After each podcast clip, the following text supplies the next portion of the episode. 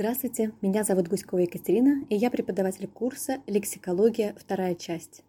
Цель данного курса – расширить словарный запас студентов, дать им возможность правильно использовать знания русской лексики в различных типах коммуникативных ситуаций, а также понять особенности русского языка, которые отражены в словах.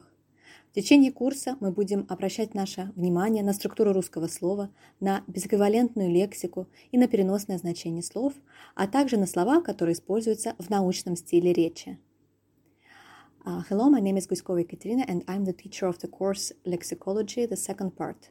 The purpose of this course is to expand the vocabulary of students, to enable them to correct uh, to correctly use the knowledge of Russian vocabulary in various types of communicative situations, and to understand the um, peculiarities of the Russian language reflected in words.